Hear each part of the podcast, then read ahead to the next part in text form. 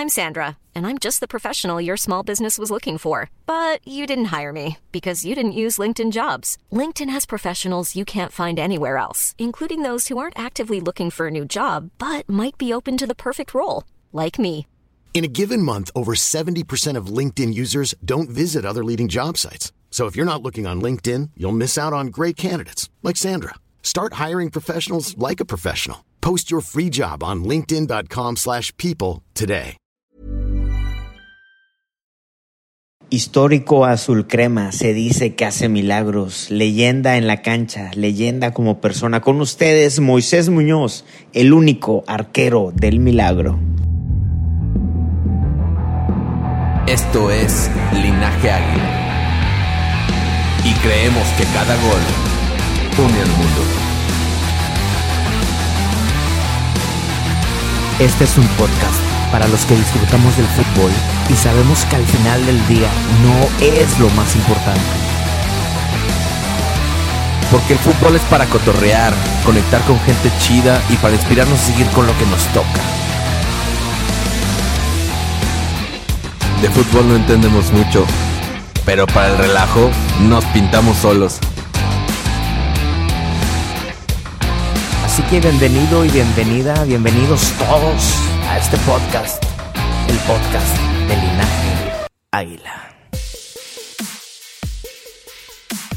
Señoras y señores, buenas tardes, buenas noches. Con ustedes, el único, el irrepetible arquero del milagro. Échale Moy, bienvenido, Gracias. mi Moy, qué bárbaro. Muchas gracias, ¿Qué muchas gracias. Mi Lord, Misa, muchísimas gracias. Gracias por, por, este, por tenerme aquí con ustedes. Y bueno, también mi compadre Rafa de Barrilete, gracias mi Rafa. Mi Rafa, que también, Rafa, por favor, muestra, muestra tus verdaderos El colores. escorbudo, el escudo. Queridos amigos de, de linaje, este es un homenaje al portero, no a ustedes. No, no vayan a pensar que es al equipo. Ahí está. Bravo, Pero hoy vengo bravo, preparado Qué chulada. para lo que Qué No. Rafa.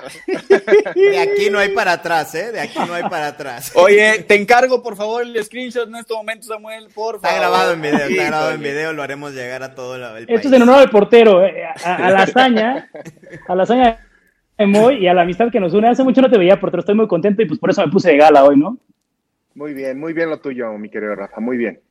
Pues bueno, hoy, hoy tenemos dos invitadazos a nuestro podcast. Estamos en vivo en Facebook para más de 200 mil personas, que es nuestra comunidad en Facebook, en YouTube, y estamos muy agradecidos, Moy y Rafa, por su presencia. Eh, la verdad, como lo platicamos ahorita un momento antes de entrar, eh, para mí y para Samuel, que ahorita nos toca estar acá, es un sueño cumplido, un sueño de vida, porque estuvimos ese 26 de mayo del 2013 ahí en el estadio y verte levantar la mano, porque nos tocó el otro lado, no vimos el gol, ¿eh? Pero verte levantar la mano para nosotros fue impresionante. Gracias, gracias, muy. No, hombre, muchísimas gracias a ustedes, mi Lord. Muchas gracias por revivir estos momentos aquí junto con, conmigo, momentos eh, que de verdad eh, vamos a, a atesorar el resto de nuestras vidas y, y momentos que, que simplemente significaron mucho y, y que difícilmente se puedan repetir. Voy, te, te invito a guardar eso del 26 de mayo para el último y antes arrancar con el 3 de junio del 2012 y con esta frase que dijiste textualmente, he vuelto a nacer. Hoy hace ocho años, Moisés. Así es, mi querido Sam. Hace, hace ocho años precisamente sufrimos un accidente con mi familia, un accidente que cambiaría, cambiaría mi vida en muchos aspectos, eh, no solamente en el tema de que desde ese entonces, desde ese día, estoy tomando un medicamento precisamente para poder eh, seguir, eh, no necesariamente viviendo, pero para evitar este, algún, algún tipo de ataque epiléptico, al- alguno de esos episodios más bien, ese como se le, como se le refiere, como se le llama, un episodio epiléptico. Y, y bueno, que afortunadamente eh, solo quedó en eso, no hubo ninguna, ninguna pérdida de vida, no hubo ninguna lesión mayor, realmente eh, fue un momento sumamente difícil para mí. Yo despierto en la ambulancia después de- del accidente y, yo me quería, me quería morir de la desesperación de saber qué había pasado con, mi, con mis hijos, con mi esposa, con las dos chicas que viajaban con nosotros, que trabajaban con nosotros en la casa. Eh, fue un momento de verdad que no se lo deseaba a nadie, absolutamente jamás. Este es un momento sumamente difícil y que, te repito, al, al, final de cuentas, lo más difícil y lo más, eh, de alguna manera, lo más eh, peligroso eh, me, sucedió a mí, me pasó a mí, ¿no? ese tema del golpe en la cabeza, que a la, a la, postre trajo secuelas, trajo consecuencias. Seis meses después fue que se presentó el primer episodio epiléptico, parcial, afortunadamente ni siquiera fue un episodio este, completo, eh, y una fractura en la muñeca izquierda eh, que me dejaría fuera de las canchas aproximadamente tres meses. Entonces, eh, afortunadamente termino en eso, pero sí es un, un, aniversario difícil. Ahorita, afortunadamente, ya lo pudimos sacar, ya, ya, ya pudimos de alguna manera nosotros este, liberarnos de ese momento, de, de, de, ese accidente tan difícil, y ya lo podemos platicar. Yo ya lo puedo platicar este, como cualquier otra eh, situación, como cualquier otra experiencia que haya vivido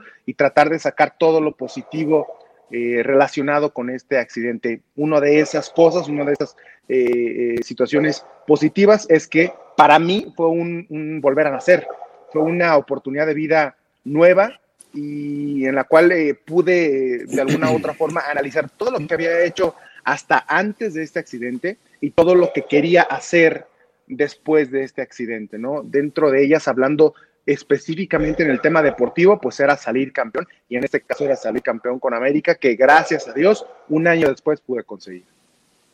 Wow, pues no, pues bueno, mira, Moy, eh, cuando, cuando pasa esto de tu accidente, eh, tiempo después hay algunas declaraciones tuyas diciendo que por algo, por algo Dios te había permitido continuar acá, ¿no?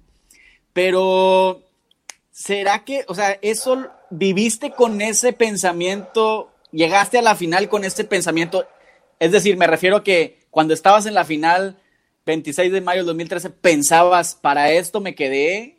¿O, fue cuando cayó el gol tiempo después? ¿Cómo? ¿Cómo fue que encontraste esta respuesta a esa declaración que hacías?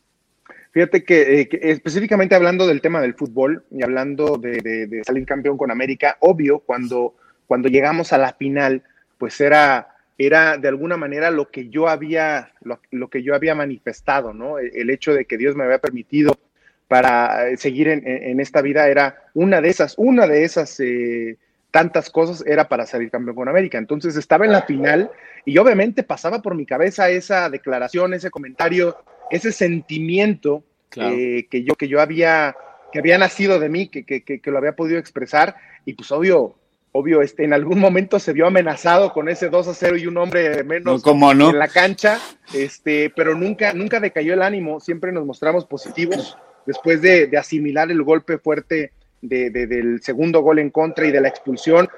tuve la, tuvimos la capacidad todos de, revertir este, este resultado, este marcador, y el tema anímico, el tema mental, eh, nos ayudó muchísimo. Creo que fue un, un cambio de chip en ese momento en el que dijimos, bueno, se puede, le podemos dar la vuelta, podemos ganar este partido, podemos salir campeones y eso a la postre nos llevaría al título. ¿Te imaginaste alguna vez cuando fuiste a buscar esa pelota en el tiro de esquina la posibilidad de meter un gol? Yo quería rematar. Honestamente, no, no es que yo haya soñado eh, o, me haya imaginado anotando el gol.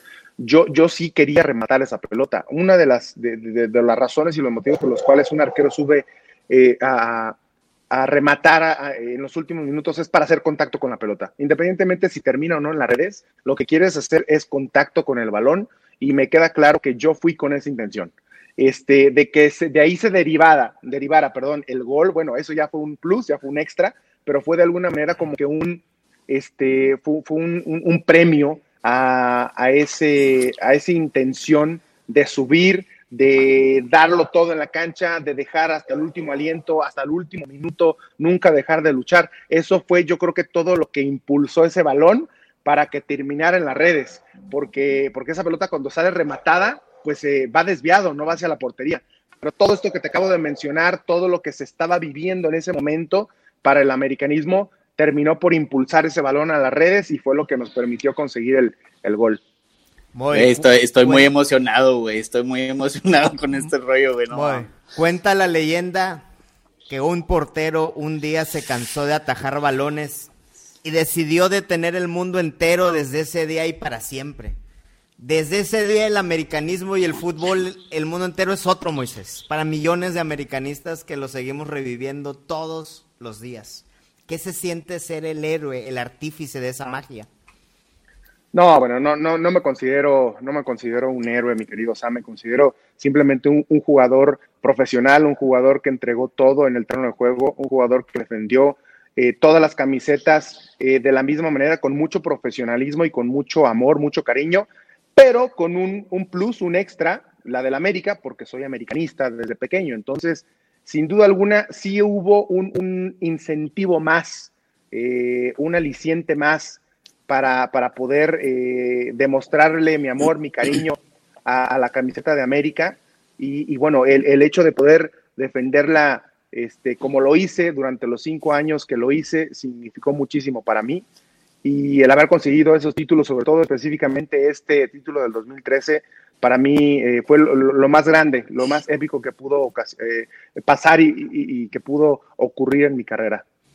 Oye, Lord, cuéntale tantito a Moy que hace una semana platicábamos con el capitán Aquivaldo, le preguntábamos de la expulsión de, Molina, el gol de Teófilo y el gol de Aquivaldo, ¿no? Cuéntale y el poste, güey, el poste, Moy estuvo ahí, o sea, el poste, el doble poste, güey, de Cruz Azul, ¿Cuál, ¿Cuál era el sentimiento, Moy? Digo, yo sé que, es que a veces uno hace... Eh, recuento, trata de devolver, pero a veces son sentimientos que suceden en la cancha que, que yo sé que muchos de esos se quedaron ahí, ¿no? Pero, pero ¿cuál era el sentimiento en sí del equipo? Ya lo mencionaste al inicio, oye, 2-0 perdiendo un hombre menos. Yo le decía a Samuel eh, cuando estábamos en el estadio ese día que yo sentí, van a pensar que estoy loco aquí, bueno, eh, Rafa, no, no me importa lo que diga porque es fuma. pero nada, compadre, compadre, usted es águila. Pero sentí un dolor físico, Cuando expulsan a Chuy, a, perdón, a, a Molina, yo, dije, yo dije, ¿qué está pasando acá? O sea, teníamos 13 años y se venía todo para abajo. O sea, ¿cómo mantener eh, ese coraje, ese, esas ganas? Eh, y bueno, después venir todo el dramatismo y todo, ¿no? O sea, ¿qué pasó en ese momento en la cancha, amor? No fue fácil, no fue fácil asimilar eh, que nos estaban echando a uno de los de los jugadores importantes, eh, más importantes de nuestro, de nuestro equipo, de nuestro club. Sabemos la capacidad que tiene Jesús Molina de recuperar balones y de darle ese equilibrio en la media cancha a cualquier equipo en el que esté. En ese momento para nosotros era un jugador sumamente importante. Y, cuando viene la tlaqueada, porque no se le puede llamar de otra manera, cuando viene y, y tlaquea al jugador de, Cruz Azul y, viene corriendo al árbitro con la mano en el bolsillo del short, en el bolsillo trasero del short. En ese momento, bueno, sentimos como un, bueno, por lo menos yo así lo sentí, quiero pensar que todos mis compañeros lo sintieron igual, como un balde de agua fría este, que nos caía encima, porque realmente era, era difícil poder pensar en revertir una situación de un 2 a 0 en contra y con un hombre menos. Estamos hablando de, una ventaja sumamente importante en, en el fútbol actual, contra un gran equipo realmente que es Cruz Azul, que había hecho un gran torneo, que nos había ganado en su casa 1 por 0 y que nos estaba ganando en ese momento 1 por 0 en nuestra cancha, en nuestro estadio. Entonces, no, no, no lucía nada sencillo, se veía complicada la situación y por un momento, soy honesto, llegué a pensar que ese partido no lo íbamos a poder dar la vuelta. Yo me estaba preparando para, para contraataques y, y posiblemente para rifarme manos a manos durante prácticamente todo el partido. Entonces, este, cuando, cuando empezamos a ver o cuando yo empiezo a, notar que Cruz Azul, en lugar de ir al frente a tratar de atacarnos y meter tres, cuatro, no sé, liquidar eh, la serie en ese momento, empiezan a replegarse, a darnos eh, la iniciativa, a prestarnos el balón, por así decirlo, que nosotros manejáramos los tiempos del partido. En ese momento dije, bueno, este partido le podemos dar la vuelta, este, este juego eh, se va a poner interesante. Y bueno, viene el medio tiempo y al medio tiempo viene también las indicaciones de Miguel, viene los movimientos que realiza Miguel o en la, entrada de, Miguel Ayun por, por Diego Reyes, que eso fue prácticamente inmediatamente después de la expulsión. Este, Pero viene y hace los movimientos y viene y nos dice que este partido está para, para darle la vuelta, para empatarlo y para darle la vuelta. Era solamente dos goles, tampoco es que necesitáramos más el equipo de Cruz Azul también lo percibe Miguel así. Él se da cuenta que Cruz Azul no nos está atacando como debería atacar un equipo con, un jugador de más en el terreno de juego y, que anímicamente se encuentra tal vez este, superado.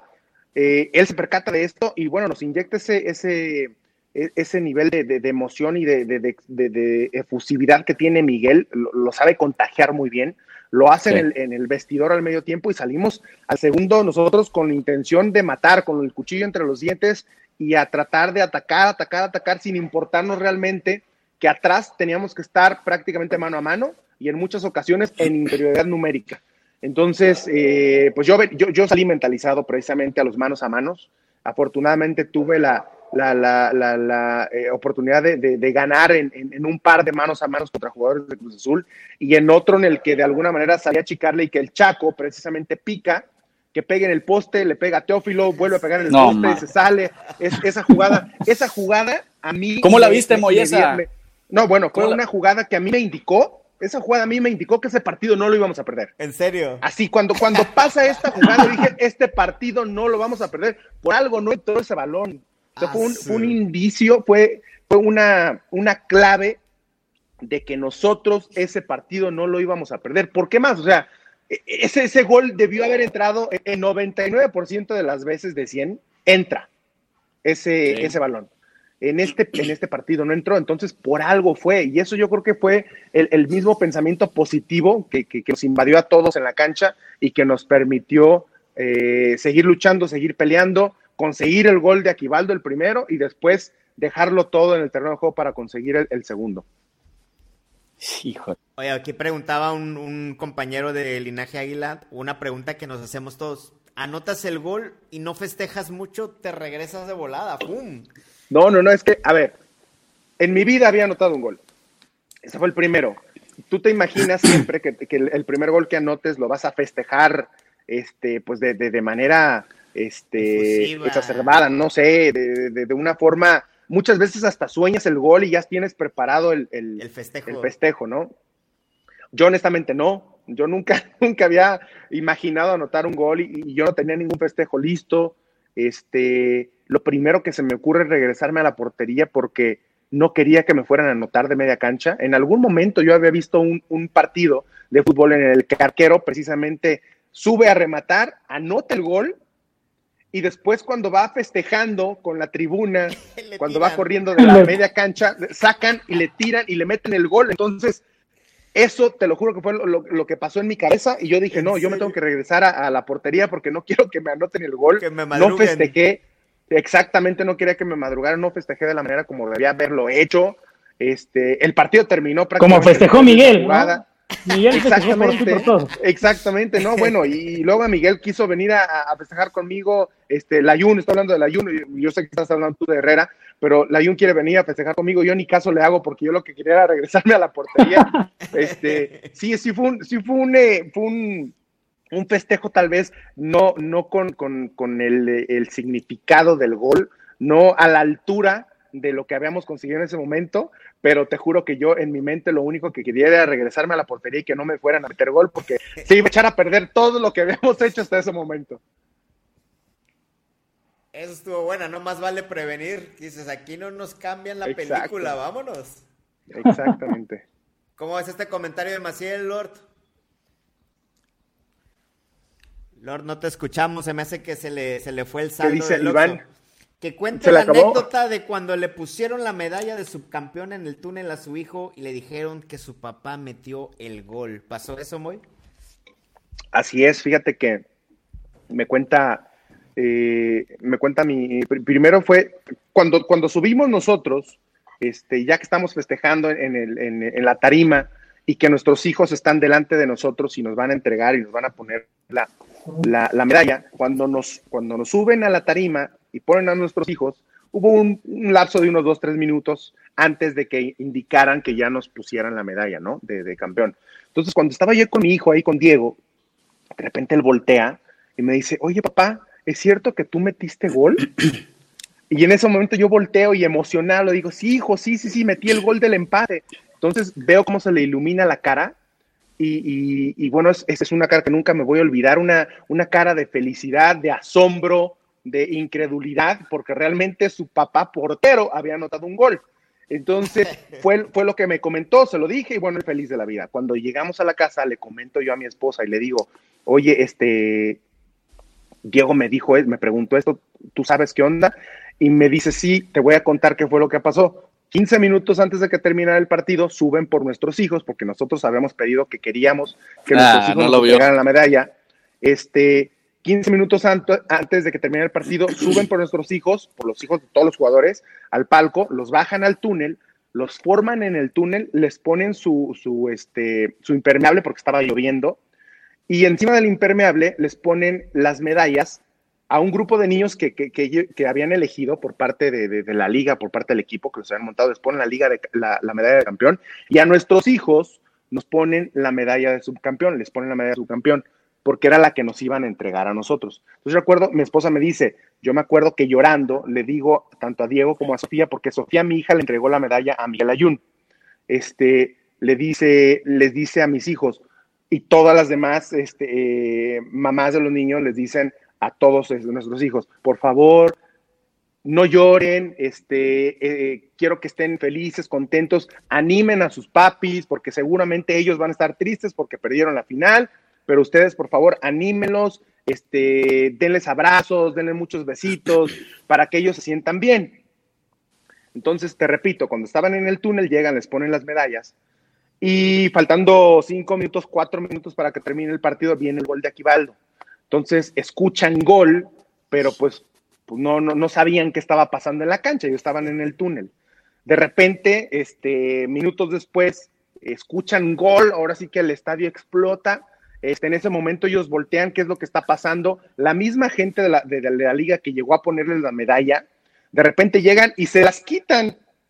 Entonces les quitan la medalla y uno de los, de, de los, de los chavos de los eh, eh, que estaban como recoge balones detrás de la portería donde, donde anoté el gol, baja porque él conocía a mi hijo, baja corriendo emocionadísimo y le dice a mi hijo, Diego, Diego, tu papá metió gol, empató el partido, tu papá metió gol. Y mi hijo se queda así como que, no es cierto, mi papá es portero, él no mete goles. Le dije, te juro que metió gol, metió gol. Y el chavo se regresa nuevamente a la cancha. Y Diego se quedó con esa incógnita, se quedó con esa duda de que realmente habrán a todo gol mi, mi papá, que te digo que después cuando llega y me pregunta, fue cuando realmente entendió y creyó que yo había anotado gol, porque se lo tuve que decir yo de, de propia voz, porque todavía que tenía esa duda, que tanto que tuvo que preguntármelo ya cuando estábamos en la prima festejando el campeonato. No, bueno. A ver si me escuchan ahí, ya, ya me escuchan mejor. Sí, sí, sí. Ahí ya se Sí. Ahora sí, Lord. Así es. Excelente, Sí. excelente. Estabas muy emocionado, ¿verdad? Por eso te fuiste. No, hombre, no, no, no. Bueno, es que. Respira, respira, eh, respira. Sí. Mira, este. Yo creo que. Y, y de este lado de la- del, del- en, el- en la tribuna, vamos, ¿no? ¿Qué tanto influye? Actualmente vemos mucha. mucha las redes sociales nos dan la libertad de expresión, ¿no? Y vemos a veces en, eh, mucha reventadera, mucha, este, no se toman en cuenta los valores, lo que los jugadores muchas veces han entregado por los equipos, hablando en general, ¿eh? no solamente en la América. Y nosotros siempre tratamos de impulsar eso con el americanismo, ¿no? De que, oye, somos, los jugadores son seres humanos, ¿no? A veces salen mal un día, lo que sea, pero esa es nuestra parte, ¿no? Alentar. ¿Qué tanto, digo, yo sé que la concentración estuvo a mil en el partido, en el campo, pero qué tanto se sintió ese apoyo en el estadio? No, fue, fue, fue sumamente importante. Por supuesto que lo sentimos. Eh, la gente nunca dejó de alentar, nunca dejó de gritar. Este, hay tantas anécdotas que me han contado aficionados que estuvieron en el estadio, mi propia familia, porque estuvo toda mi familia, eh, familia y amigos, muchísimos, todos ellos estuvieron en, en, en, en las tribunas del estadio y todos ellos coinciden en lo mismo. La afición nunca perdió la esperanza. Hubo sí gente que se salió del estadio faltando algunos minutos, este, Sí. pero realmente no fueron la mayoría. La mayoría de los americanistas se quedaron en el estadio porque de alguna manera ellos o lo presentían o de alguna manera lo, lo- lo sentían, vibraba en, en- en- en el estadio, o simplemente porque son verdaderos aficionados americanistas y se quedan hasta el último momento a apoyar a su equipo, gane o pierda en cada uno de los encuentros, máximo en una final. Este, pero, pero todos coincidían en lo mismo, ¿eh? Sabían que ese partido este, le, quedaba todavía, le quedaba emoción y al final, pues, ustedes, ustedes son testigos de lo que sucedió. Eh, la afición nunca dejó de apoyar, nunca dejó de alentar y nosotros lo sentimos en la cancha. Créeme que para nosotros es sumamente importante también eh, reconocer y, entender cuando, cuando la gente, cuando la afición nos está apoyando en el terreno de juego y a nosotros también nos llena de mucha, de, mucho compromiso, nos llena también incluso de, sacamos ese, ese extra, ese plus que de repente eh, ya parece que no está cuando, cuando pensamos que ya no nos alcanza y escuchamos a la gente que nos está apoyando, nos está alentando en la tribuna, simplemente damos ese extra gracias a ellos y en ese partido créeme que fue muy importante. Pareciera algo sobrehumano, ¿no? desde ese día Rafa se puso la playera la América y no se la ha quitado, ¿eh? Así es. Rafa, ¿en qué es diferente el fútbol desde ese Oye, yo tengo una duda. Dime, dime. Lo personal, y no como aficionado a la América, sino como un aficionado que lo ve desde afuera, me parece que son dos cosas. Y hay una cosa que te quiero preguntar. En la cabeza de ustedes, también se le quiero preguntar a, a Lord Sam. ¿Jugó en todo momento que era Cruz Azul? O sea, aumentó las probabilidades, te hizo sentirte más motivado como aficionado y como jugador el hecho de saber que estabas jugándolo contra el Cruz Azul. Porque es algo que no le pasa a cualquier equipo, a lo mejor no le pasa a Rayados. claro, es, es este bueno, Rayados cuando, cuando enfrenta a Monterrey, eh, perdona, a Tigres, este, obviamente es un, es un aliciente, es un plus. entre paréntesis, aquí en Linaje Águila, al equipo que acaba de mencionar el señor, se le conoce como el falso campeón. Bueno, cierro mi paréntesis. Así es, así es, gracias. ok, ok. y en el fútbol mexicano se le conoce como campeón vigente. para, para nosotros, para nosotros, Rafa, este, eh, y cualquier americanista cuando, cuando eh, enfrenta un partido, sin duda alguna, hay, eh, hay cuatro partidos, hay tres partidos realmente que tienen un plus, ¿no? Un partido contra Cruz Azul, un partido contra Pumas y obviamente un partido contra Chivas. Esos tres partidos significan algo más.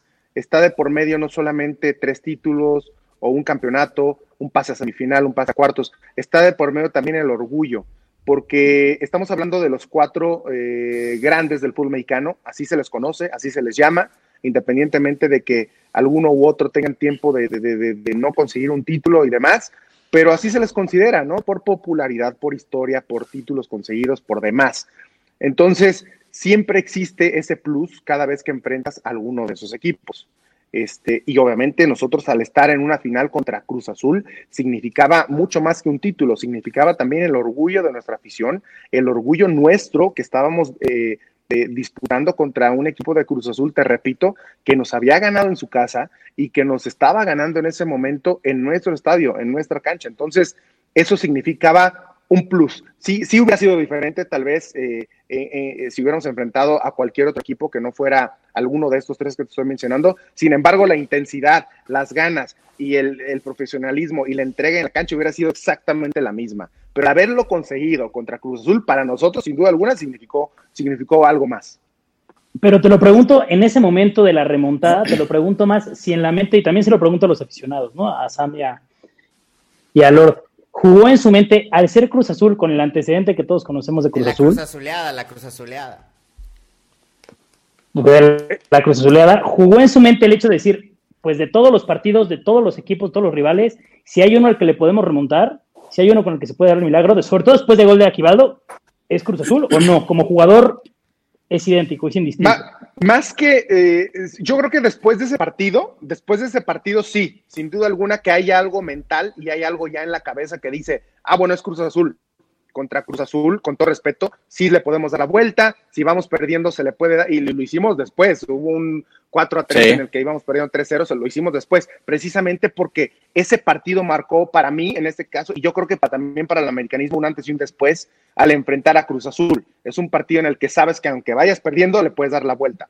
Pero en ese partido... ¿Te consideras entonces el padre de la Cruz Azuleada? No, no, no, para, para nada. Yo no, yo no. Rafa está buscando el titular. Rafa está buscando el titular. Yo no, sí, no, yo, yo no, yo no lo voy a decir ni lo voy a expresar de esa manera, no, por supuesto que no. Le tengo mucho respeto yo a todos los equipos del fútbol mexicano, este, especialmente a Cruz Azul. No lo voy a decir así, Pero en ese partido, Rafa, realmente lo que, lo que nos permitió a nosotros pensar en una remontada y, pensar en darle la vuelta al partido no fue la camiseta que teníamos enfrente, fue más bien las posibilidades y las oportunidades que el mismo equipo nos dio y el espacio que nos cedió dentro del terreno de juego. Si Cruz Azul, después de la expulsión, si hubiera ido encima de nosotros, a atacarnos, atacarnos, atacarnos, a manejar la pelota, a traernos para arriba y para abajo, se acaba el juego. Pero no lo hicieron. No sé por qué razón. Habría que preguntárselos a ellos. No sé por qué razón ellos se tiraron atrás, esperaron a jugar al contragolpe y nos dieron todas las posibilidades de ir a, buscar eh, el, resultado para nuestra fortuna y para desgracia de ellos mismos. Cinco años en el club, cuatro títulos, dos ligas, dos con CACAF, más lo en selección. Debutó en el 99, jugó para Monarcas, Atlantes, Chiapas y Puebla. Es, eres el arquero del milagro, un héroe, pero háblanos también de Moisés, el niño héroe. ¿Con qué soñaba? ¿A qué porteros admiró? ¿Por qué el fútbol?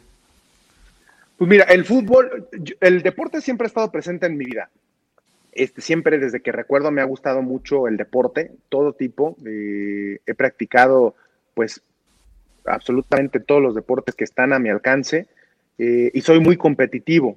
Hay esas dos razones por las cuales de alguna u otra forma considero que tuve éxito en mi carrera. Uno, porque me gusta mucho el deporte y dos, porque soy muy competitivo. Eh, a, pequeña edad, eh, recuerdo que el primer deporte en el, cual tuve eh, algún contacto, con el cual tuve algún contacto, definitivamente fue el fútbol. siempre el fútbol estuvo presente en mi vida. Mi papá jugó hasta tercera división profesional. Somos tres hermanos, somos dos hermanos y yo, somos tres hombres en, en la casa. Y mi papá siempre tuvo el sueño de que alguno de sus hijos, bueno, soñaba que los tres, fuéramos futbolistas profesionales, pero que por lo menos alguno fuera profesional en el fútbol. Y de los tres, yo creo que eh, al principio tal vez tenía la, idea de que yo fuera el futbolista, pero conforme fueron pasando los años se dio cuenta que el que menos posibilidades de ser futbolista tenía era yo.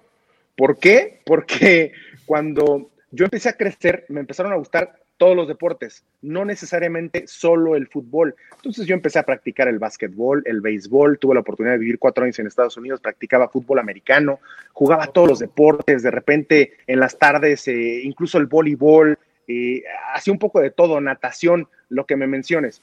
Y mis hermanos, mis dos hermanos, por el contrario, ellos toda su vida fueron únicamente fútbol. Nunca le cambiaron de deporte. Ellos desde chiquitos siempre pensaron en jugar al fútbol y en ser futbolistas.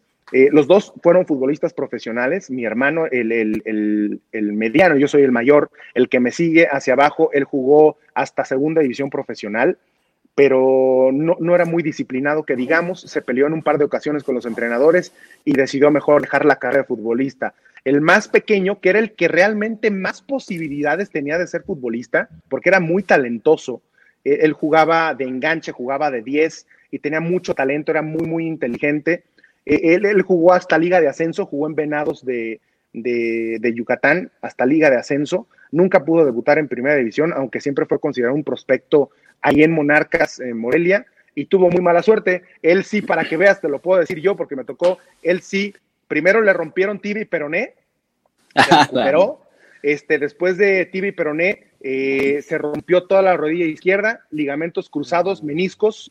Eh, se recuperó de eso y tenía menos de un mes de recuperado y se tronó la rodilla derecha, eh, ligamentos cruzados y meniscos.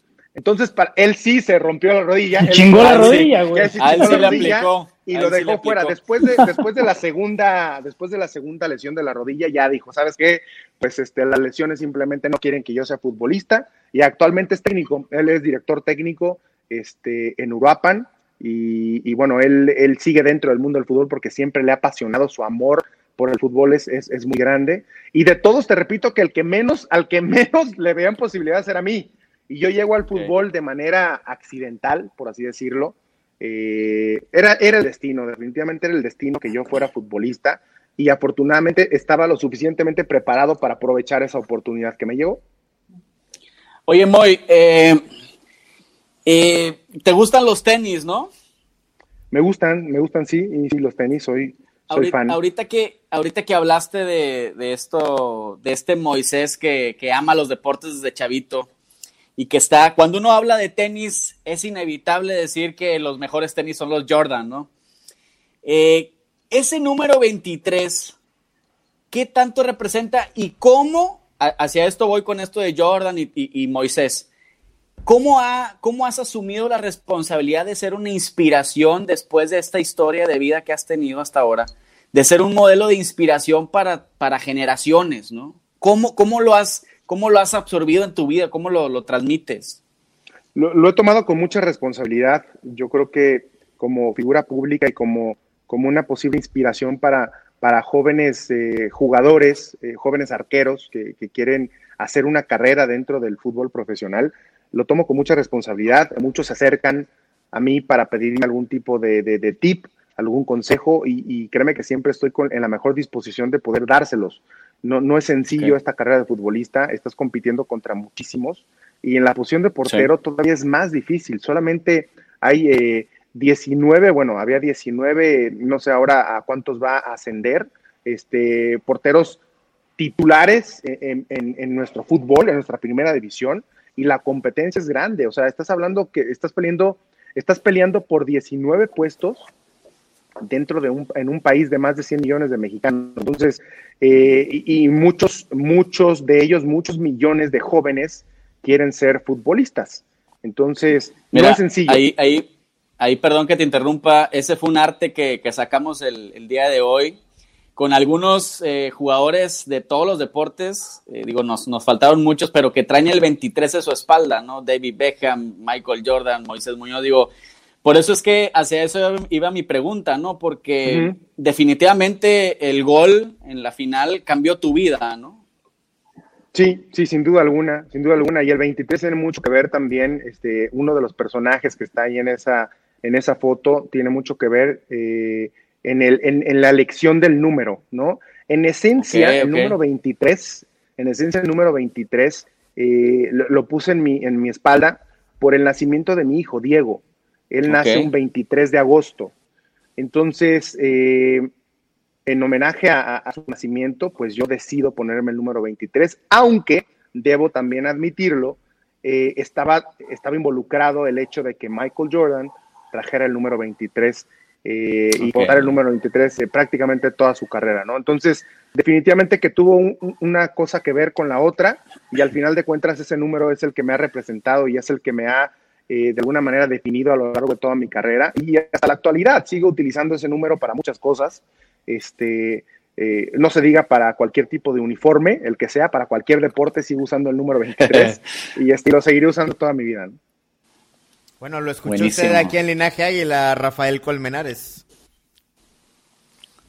Mándenle su camiseta, por favor, con el número 23. Les, les encargo a mis amigos de Linaje. Hablando de camisetas, Moy, Vi que te llegó la nueva camiseta del América. ¿Qué te pareció? Está preciosa, está preciosa. he escuchado comentarios este, eh, de, diferentes, eh, de diferentes opiniones. Hay algunos que les ha gustado, otros que no. A mí en lo personal me encantó. Es una playera muy bonita. Esta, si no me equivoco, es la de visita. Habrá que ver la de local este, cómo, cómo, vienen los colores representados, pero esta me gustó muchísimo, realmente eh, tiene muchos detalles eh, en, el estampado de la, de la camiseta. Eh, el detalle más importante, creo yo, es el que dice eh, precisamente en el cuello, por, por dentro, donde generalmente viene la marca o la talla, el detalle de el más grande. Digo, para poder ponerle ese detalle a la camiseta de un equipo profesional es porque realmente lo eres. O sea, no lo podría poner el, no sé, no, voy a mencionar ningún equipo para, para no herir sus actividades y para no meterme en ningún problema, pero ningún otro equipo en México más que el América se puede atrever a poner ese, ese nombre ahí porque realmente lo es.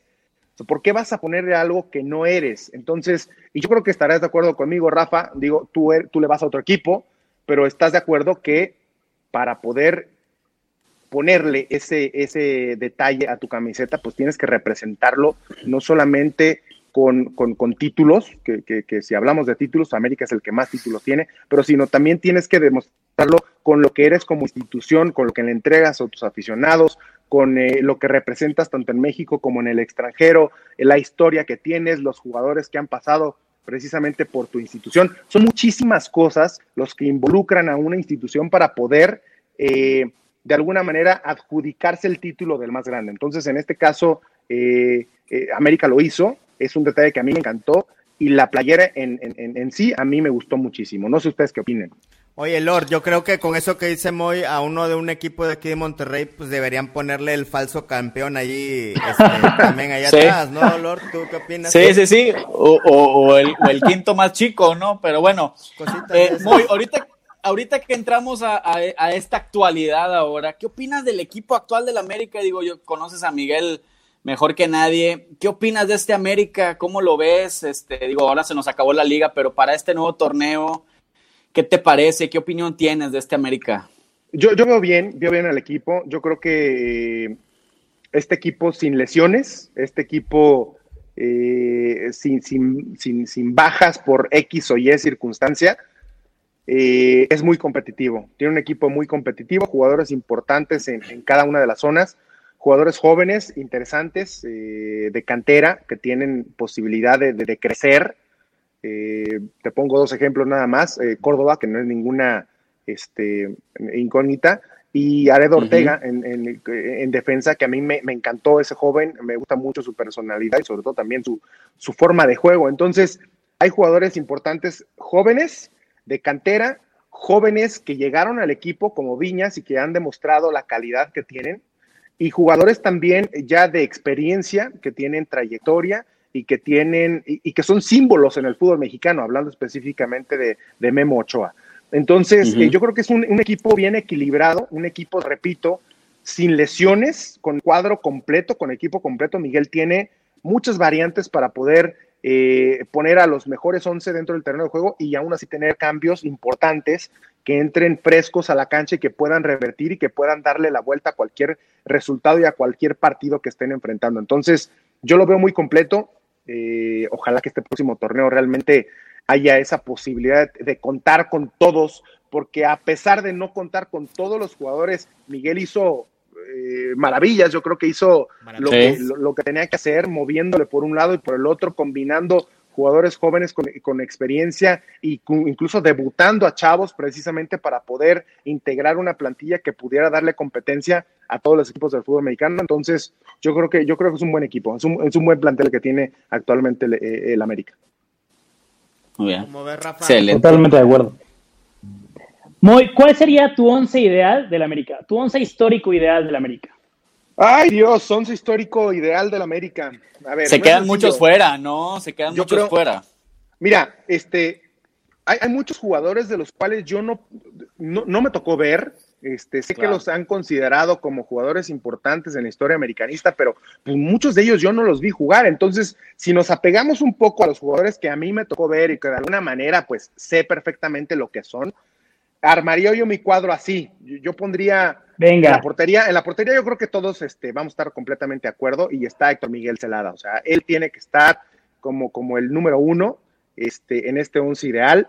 Eh, en la defensa, yo pondría eh, como lateral derecho a, a Cheche Hernández, a Juan Hernández. Juanito Hernández. Ahí, Así es, Juanito Hernández. Obviamente el capitán Furia tiene que estar ahí y yo le daría el de capitán a él, pero sin duda alguna. Es nuestro este, eterno capitán, ¿no? Exactamente, exactamente, él está ahí. Eh, en defensa, yo no, yo no sé, a lo mejor coinciden conmigo como otro defensa central, a lo mejor coinciden, a lo mejor no, pero lo que a mí me tocó vivir en América con este jugador eh, fue sumamente importante para mí, un jugador muy importante para América, yo lo pondría ahí, y es Aquivaldo, el otro central, yo lo pondría a él ahí. Eh, te repito, puede tener muchas críticas, no lo sé, pero yo pondría a Quivaldo ahí sin duda alguna. Y de lateral por izquierda pondría a Cecilio de los Santos. A Cecilio, eh, esa sería como que mi, defensa. En, la mitad del terreno de juego eh, tiene que estar Cristóbal Ortega. Cristóbal Ortega, este histórico jugador americanista, no, no puede, no podemos prescindir de él en, el once ideal. Y, obviamente otro jugador sumamente importante, Carlos Reynoso, que sin duda alguna tiene que estar también ahí. Y, bueno, también otra de las eh, que, pudieran ser cuestionables o que a lo mejor me van a, decir que no, o algunos van a estar de acuerdo conmigo, otros no. Eh, sin duda alguna es eh, Antonio Carlos Santos, este, en, en, en, la media por izquierda en el equipo americanista, en mi once ideal. Ahí está Antonio Carlos Santos.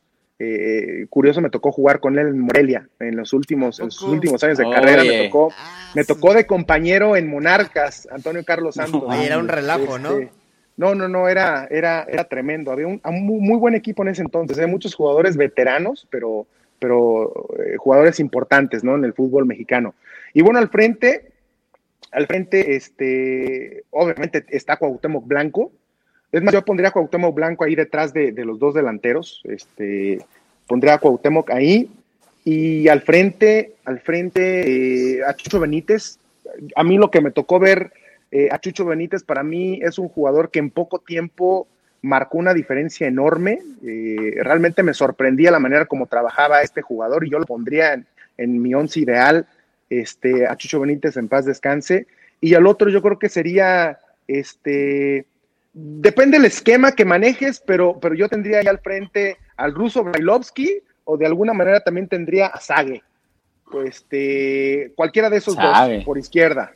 Entonces, ese es como que mi, mi es mi once ideal. Este, podrán coincidir o no, pero es mi opinión muy, muy personal. Oye, Buenísima. Que tienes cualidades de director técnico, ¿eh? ¿Habrá una sorpresa por ahí en algún momento, Moisés? No, no, no, para nada. No, no, no estudié la carrera de técnico, nunca me interesó. Este, la verdad es que no, no, no. Nunca no es tarde, ¿eh? Nunca es tarde, Moy. Mira, nunca digas nunca, esa es una realidad, pero por el momento no tengo intenciones de ser técnico. Moisés. Oye, fíjate que muchos, perdón, Sam, muchos, eh, estaba escuchando un versus en, en tu DN con Ronaldinho y le preguntaban que si no quería él dirigir y decía, ¿sabes qué? Estoy tan, este, tan cansado de esta vida de futbolista, de viajes, de concentraciones, de que ahora vivirlo como técnico sería lo mismo y si quiero descansar, quiero vivir la vida, ¿no? No, no, sería peor, sería peor, porque como futbolista de repente tienes la obligación, digo, ya no, ya no es opcional, ahora tienes la obligación de analizar a tu rival, tienes la obligación de analizar este, al jugador que vas a enfrentar, si te toca en tu zona, este, y tienes todas las herramientas. Todos los equipos ya tienen las herramientas y se las dan a los jugadores precisamente para que estudien al rival. Uh -huh. Entonces, ya tienen la obligación. Muchos eh, lo hacen, otros les vale madre, este, otros ven poquito y de repente pues, eh, este, piden los videos y de repente ven sus videos, ven los videos del rival y demás. Pero la mayoría este, no, no lo hace mucho. Como técnico, lo tienes que hacer siempre y tienes que ver el partido, tu partido, el partido de tu equipo, lo tienes que ver dos o tres veces y después tienes que ver dos o tres veces el del rival. Entonces es peor. No el manches. Técnico es mucho más intenso que como futbolista, mucho, pero mucho más intenso. Olvídate de lo físico, porque lo físico, pues obviamente hay una diferencia enorme, ¿no? Entre el técnico y el jugador. Pero mentalmente los técnicos se llevan una friega tremenda. Este, y sí es un, un trabajo muy, muy intenso. Tienes que estar viendo fútbol entonces, todo el día. Entonces te seguiremos viendo en tu DN, ¿no? Definitivamente. Así es, definitivamente. Moisés, Linaje Águila, eh, somos una comunidad de americanistas, tratamos de agrupar al, a, los americanistas de buen corazón, que creemos que el los fútbol, chidos, los chidos. Que el, fútbol es, que el fútbol es esa excusa que nos tiene aquí e intercambiando historias, intercambiando sueños, conectando con gente que, que, no entiende de mucho fútbol, como el señor aquí al lado, que pues ya se puso la camiseta, ya, ya es un avance. Ya está, entendiendo, ya, está, ya está, entendiendo, ya está entendiendo. Un gran sí. amigo, un gran tipo. Un... Y, le, y, me puse la de arquero, ¿eh? Abusado, ¿eh? Portero del milagro. Muy bien. Hay unos mensajes que te queremos leer eh, que vienen de, por ejemplo, el eh, Joker, que es el chavo que te regaló el diseño que vimos hace rato con, Jordan. Él acaba de pasar por una situación difícil el año pasado. Gracias, Moy, por enseñarme que los milagros sí existen de verdad. Gracias, Moy, por regal regalarnos esa noche mágica. Siempre serás recordado como el arquero del milagro, aquel portero con el 23. Gracias, Moy, simplemente gracias. Un mensaje todo corajoso. Te voy a leer otro de Pau, que es una chica de ¿cuántos años, Lord? ¿16 años? Gracias por hacer 16, mi americanismo. 16 años, sí que gracias, gracias por hacer mi americanismo más fuerte desde aquella final. Emori, quisiste ser parte de la historia y lo lograste. Alberto, gracias a ti puedo decir que vio un ídolo convertirse en leyenda. Oscar, Gracias por cambiarme la vida. Ivancio, gracias por ser ese niño americanista que cumplió el sueño de muchos. Pelayo, los agradecimientos se quedan cortos. En fin, Moisés, sobran, nos faltan palabras para agradecerte que por sobre todas las alegrías que nos dejaste, nos dejaste implantada la capacidad de soñar. En ti vemos, en ti vemos ese recordatorio de que no solo se vale, se necesita soñar. Claro, por supuesto, para poder, para poder eh, hacerlo realidad, yo creo que primero hay que soñarlo. Entonces, eh, sin duda alguna, agradezco mucho estas palabras, agradezco mucho todos los comentarios de, Joker, de, Pau, de, Alberto, de todos y cada uno de los que me acabas de mencionar, leer y, todos los que, no alcanzamos a leer, ¿no? Porque hay muchísimos comentarios. A todos, a todos, de verdad les agradezco mucho el apoyo que siempre me brindaron en la cancha, el reconocimiento que me han dado hasta el momento. Eh, sobre todo, reconocen el hecho de que soy americanista, de que defendí esta camiseta con, mucho más, eh, mucho más que el simple profesionalismo que debe mostrar un jugador cuando defiende una camiseta, cuando, cuando está eh, representando una institución. Yo, yo, yo fui más allá por el amor que le tengo al equipo desde los cuatro años y, ese reconocimiento eh, lo, he, lo he recibido por parte de la afición y agradezco mucho, lo agradezco bastante. Estoy muy contento eh, con todos, eh, a todos realmente este, les, tengo mucho cariño. Y, bueno, a todos y cada uno de ellos, donde me encuentren, donde me vean, créanme que siempre van a encontrar a un tipo muy amable, a un tipo que está en la mejor disposición de platicar, de darles un, un abrazo, de darles de estrecharles la mano, de, agradecerles personalmente y para lo que se necesite. Realmente eh, así soy, eh, ese es Moisés Muñoz, un, tipo muy, muy humilde, con, los pies en, la tierra y con mucho agradecimiento hacia toda la gente, toda la afición que, me ha mostrado ese cariño durante todo este tiempo.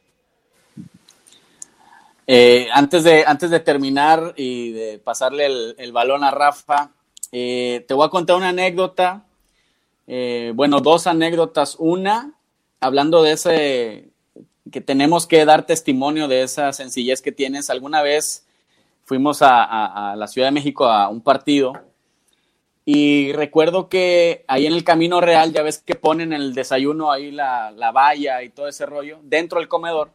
Y en aquella ocasión estabas con Hugo, Hugo González, estabas tú y no recuerdo quién era el otro, a ver si Samuel me ayuda. Y nosotros moríamos, este, nosotros estábamos hospedados ahí y moríamos por una foto, un autógrafo contigo, ¿no?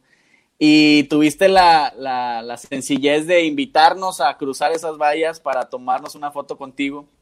Y la verdad, ese fue un recuerdo muy grato. Y otro es que justo el torneo anterior, en aquel clásico que, que más por la goleada se recuerda por la lesión de Giovanni, eh, te tocó estar en, en, trabajando con, con tu DN, si no mal recuerdo.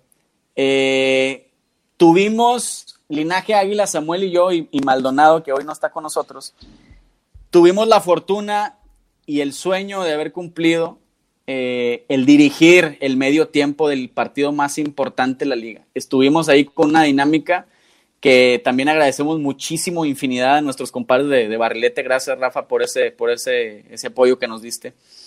Y, y, nos diste la patadita te vimos antes de entrar al, túnel, ahí estábamos afuera del, último filtro para entrar ahí en el, pasillo.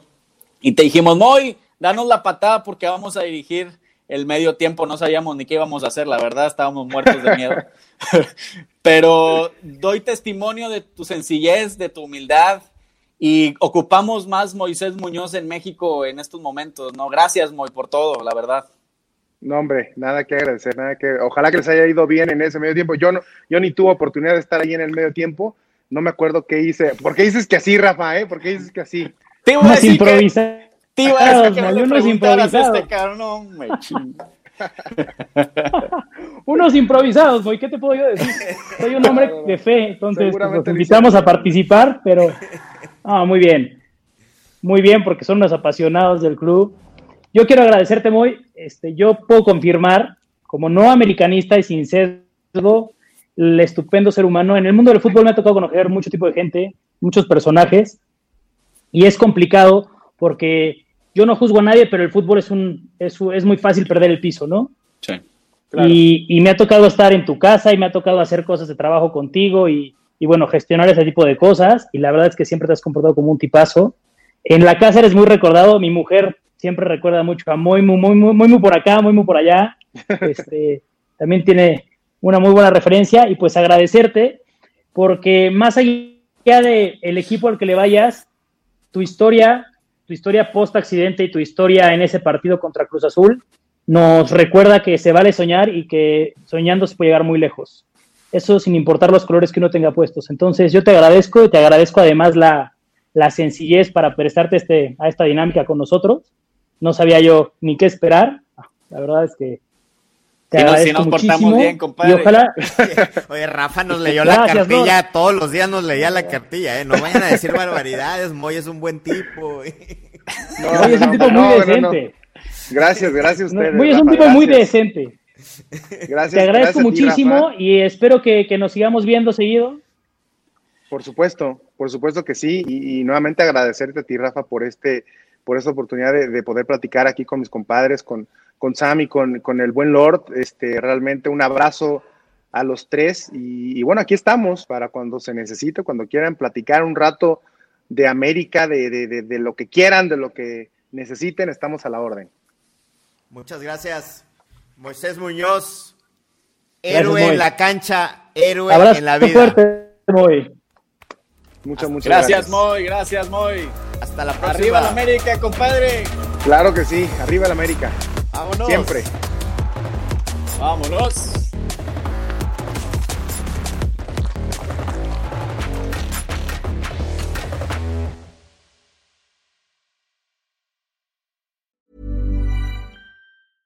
Mom deserves the best, and there's no better place to shop for Mother's Day than Whole Foods Market. They're your destination for unbeatable savings, from premium gifts to show-stopping flowers and irresistible desserts. Start by saving 33% with Prime on all body care and candles. Then get a 15-stem bunch of tulips for just $9.99 each with Prime. Round out Mom's menu with festive rosé, irresistible berry chantilly cake, and more special treats. Come celebrate Mother's Day at Whole Foods Market.